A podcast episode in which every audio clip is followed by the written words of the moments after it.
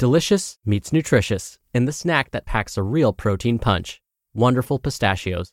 Each one ounce serving of wonderful pistachios has six grams of protein, giving you over 10% of your daily value and making wonderful pistachios one of the highest protein nuts. But perhaps more than that, I love all of the flavors they have.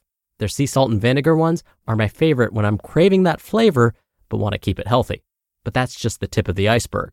Wonderful pistachios come in a variety of flavors, like chili roasted, honey roasted, smoky barbecue, and jalapeno lime, perfect for enjoying with family and friends or taking them with you on the go. Whether you're a pistachio purist who loves cracking open every nut, or you prefer the convenience of no shells pistachios, Wonderful Pistachios has got you covered. Grab Wonderful Pistachios and elevate your snacking game today. So fill up with a healthy snack when hunger strikes. Visit wonderfulpistachios.com to learn more. That's wonderfulpistachios.com. Mom deserves the best, and there's no better place to shop for Mother's Day than Whole Foods Market. They're your destination for unbeatable savings, from premium gifts to show-stopping flowers and irresistible desserts. Start by saving 33% with Prime on all body care and candles. Then get a 15-stem bunch of tulips for just $9.99 each with Prime. Round out Mom's menu with festive rosé, irresistible berry chantilly cake, and more special treats. Come celebrate Mother's Day at Whole Foods Market. This is Optimal Health Daily, episode 368 The Meditation Diet How I Lost 60 Plus Pounds by Savoring by Leo Babauta of ZenHabits.net. And I'm Dr. Neal Malik, your narrator of blogs covering health and fitness. I read to you from some of the most popular blogs out there, with permission from the websites. Now, this past weekend, I had to be served a slice of humble pie. My buddies found this archery shooting range nearby, and so they wanted to go do that. And I bragged about how I used to practice with my archery set in the backyard. And I would make targets out of the bottoms of pizza boxes. And I would just sit there for hours and hours. And I told them how I was going to own them during this archery session. Yeah, I got owned. I think in my mind as a kid, I somehow thought I was really good, but my friends flat out owned me. I mean, I was hitting their targets next to me instead of mine. I was shooting and hitting the wall behind my target or below my target. I was ashamed. But here's the thing it was a great bonding experience. We actually all had a great time. And now we have a new hobby. We can't wait to go back and do this again. And so remember, it's not always about your performance or your results that we care about. It's the journey, it's the experience. Sometimes that matters more. And frankly, let's be honest, I had to remind myself of that. All right, let's get to today's post and start optimizing your life. The Meditation Diet How I Lost 60 Plus Pounds by Savoring by Leo Babauta of ZenHabits.net. Quote When walking, walk. When eating, eat. Zen proverb. Picture me seven years ago, about 60 pounds heavier than I am now, with a chubbier face, a growing gut, and an addiction to junk food. I ate pizza, chips, cookies, fried meats and cheeses, french fries, and drank beer and sweetened fatty lattes. I was 32 and headed for diabetes and heart disease and couldn't figure out how to change. And yet, a year later, I had lost about 20 to 30 pounds and ran a marathon. The pounds kept dropping away year after year, and more importantly, I was eating healthier foods. I now love fresh fruits and veggies, raw nuts and seeds, beans and whole grains that haven't been ground up, real, unprocessed food. How did I do it? I used a really simple method that is not hard to do, and yet most people will be unwilling to do it, even after I explain how simple it is. Here's the secret I used eating as a form of meditation. It's a method that's thousands of years old. Buddha did it, among others, and yet it is so at odds with our current society that most people won't even consider it. Slowing down, pausing, really paying attention to the food instead of a screen, it's a radical thing to do. It works. It's not even that hard. Let's take a look first at what most people do, including the 2005 Leo, and why it adds up to bad health and being overweight. The standard American diet. Not everyone in the Western world will follow these generalizations, and I'm hoping to highlight the negative stuff just to make a point. The average American eats way too many calories and gets many of those calories from processed sugars, white flours, fried foods, saturated animal fats, and sweet beverages. We're talking about sodas, sweet breakfast treats, hamburgers and fried chicken, french fries and cookies and chips. Very, very little nutrition. Lots of calories and sugar and saturated fats and sodium and added chemicals. Part of the problem is advertising and the fast food industry and convenience food industry, but another part is mindless eating. We eat not because we're hungry, but out of habit, because we're stressed, or need reward, or are tired or depressed or lonely. Food becomes a substitute for love. We eat while watching TV or reading on the computer or mobile device. We eat while talking with other people and barely notice what we're eating. And yet, the food we eat becomes who we are. It takes energy to grow and harvest and prepare and transport. In many cases, hundreds of living, suffering animals have given their lives for us. The food affects our long term health, one of the most important things in our lives. We ignore all of that as we focus on other things. We skip out on one of the most critical elements in our lives because of addiction to screens, because of habitual emotional responses, because of socializing patterns we're unwilling to change. Eating as meditation. I don't always practice this, but I often will use eating as a form of meditation. This is the opposite of mindless eating. It's a way to practice complete mindfulness, focus, awareness of thoughts and emotions, and gratitude for the food I've been given. When we do sitting meditation, we drop all other activities and just sit, paying attention to body and breath, being present with ourselves without expectation or judgment. Food meditation is the same thing, but instead of just sitting, we just eat. It's not eating for the point of rapid consumption or even for the point of sensory pleasure, though that does happen.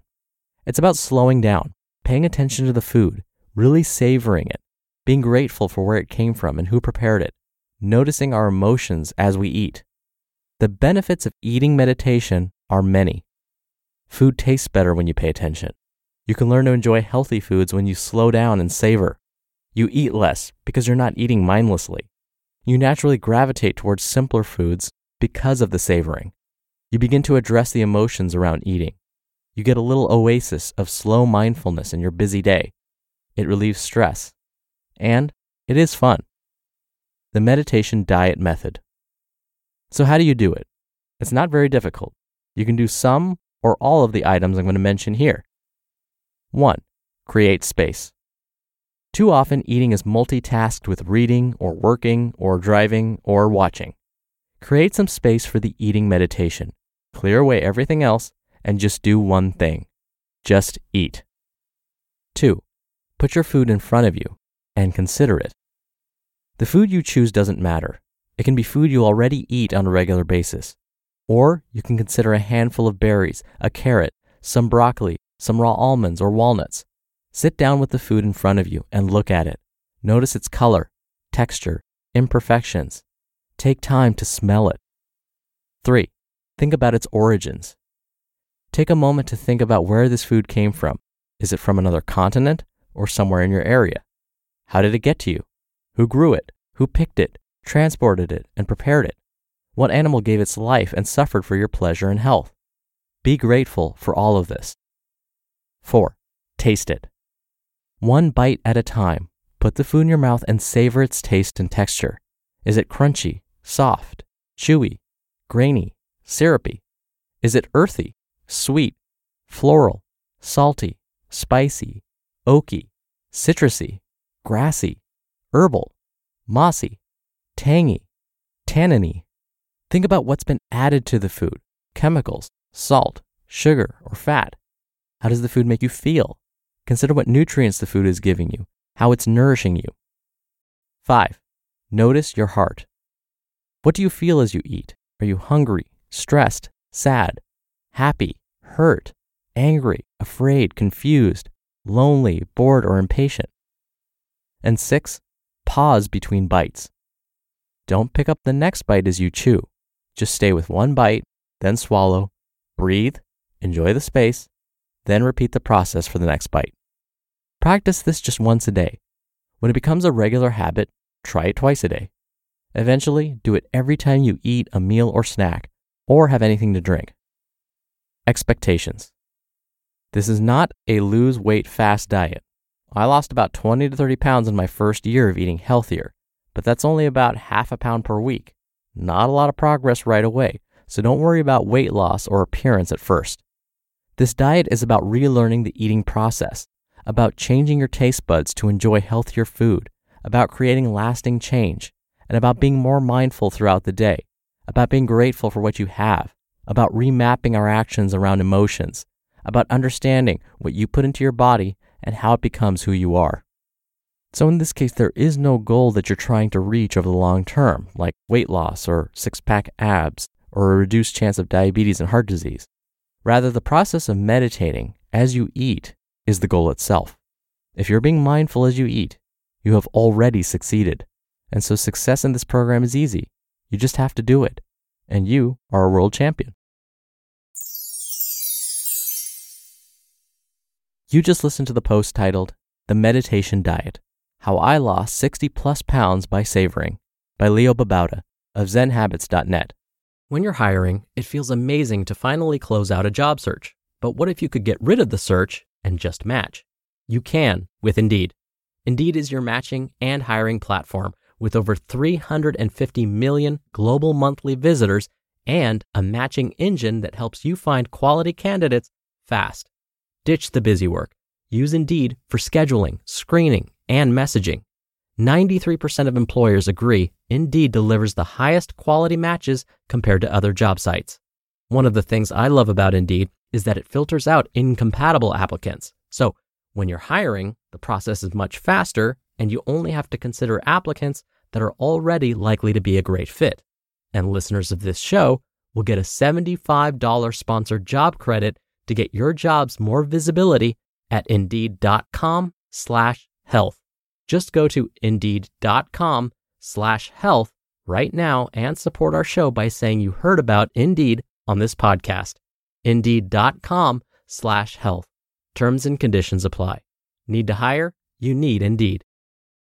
Another day is here and you're ready for it. What to wear? Check. Breakfast, lunch, and dinner? Check. Planning for what's next and how to save for it? That's where Bank of America can help. For your financial to-dos, Bank of America has experts ready to help get you closer to your goals. Get started at one of our local financial centers or 24-7 in our mobile banking app. Find a location near you at bankofamerica.com slash talk to us. What would you like the power to do? Mobile banking requires downloading the app and is only available for select devices. Message and data rates may apply. Bank of America and a member FDIC. For those of you who listened to my interview with Brian Copeland on December 1st, you may have heard me addressing this ever so briefly this idea of mindful eating. I had mentioned that when you eat mindfully, when you slow down the process, it gives your brain a chance to realize that your stomach is full, that you've basically had enough calories. And so, one of the wonderful side effects of mindful eating, as Leo described it, is that you'll tend to consume fewer calories. But not only that, being mindful in most areas of your life, whether it comes to eating or stopping to smell the roses, being mindful while you're just doing everyday tasks. This all helps reduce stress and therefore more happy. When folks express an interest in wanting to try eating more mindfully, one of the tips I give them that seems to work really, really well is imagine before you sit down and start eating your meal, imagine you're a food writer and your job is to comment on the food. You need to write about the taste, the texture, the smells. You're critiquing the food essentially. Now, of course, they're not really going to publish this. This is not really their job. But what it's doing is reframing the situation. It's putting them in a different mindset, forcing them to really think about what they're doing, what they're eating. And so, just as Leo mentioned, while you're chewing, instead of picking up the next bite, you're thinking about, hmm, what does this taste like? What is the texture like? Am I enjoying this? How is this making me feel? And then naturally, you're actually going to put your fork down. You're going to be thinking about those things. You're going to be engaged in what you're doing. And then magically, the process is going to slow down. You're going to feel hopefully a little bit more grateful and therefore maybe more happy. And you've just slowed everything down, allowing your brain to realize that you've had enough to eat. And hopefully, as a nice side effect, you'll consume fewer calories, just like magic. All right, that's it for today. I hope you're having a great week so far. Thank you, as always, for listening. Thank you for being a subscriber. I'll be back for the Thursday episode tomorrow with a post from regular contributor Nia Shanks. So I'll see you there where your optimal life awaits.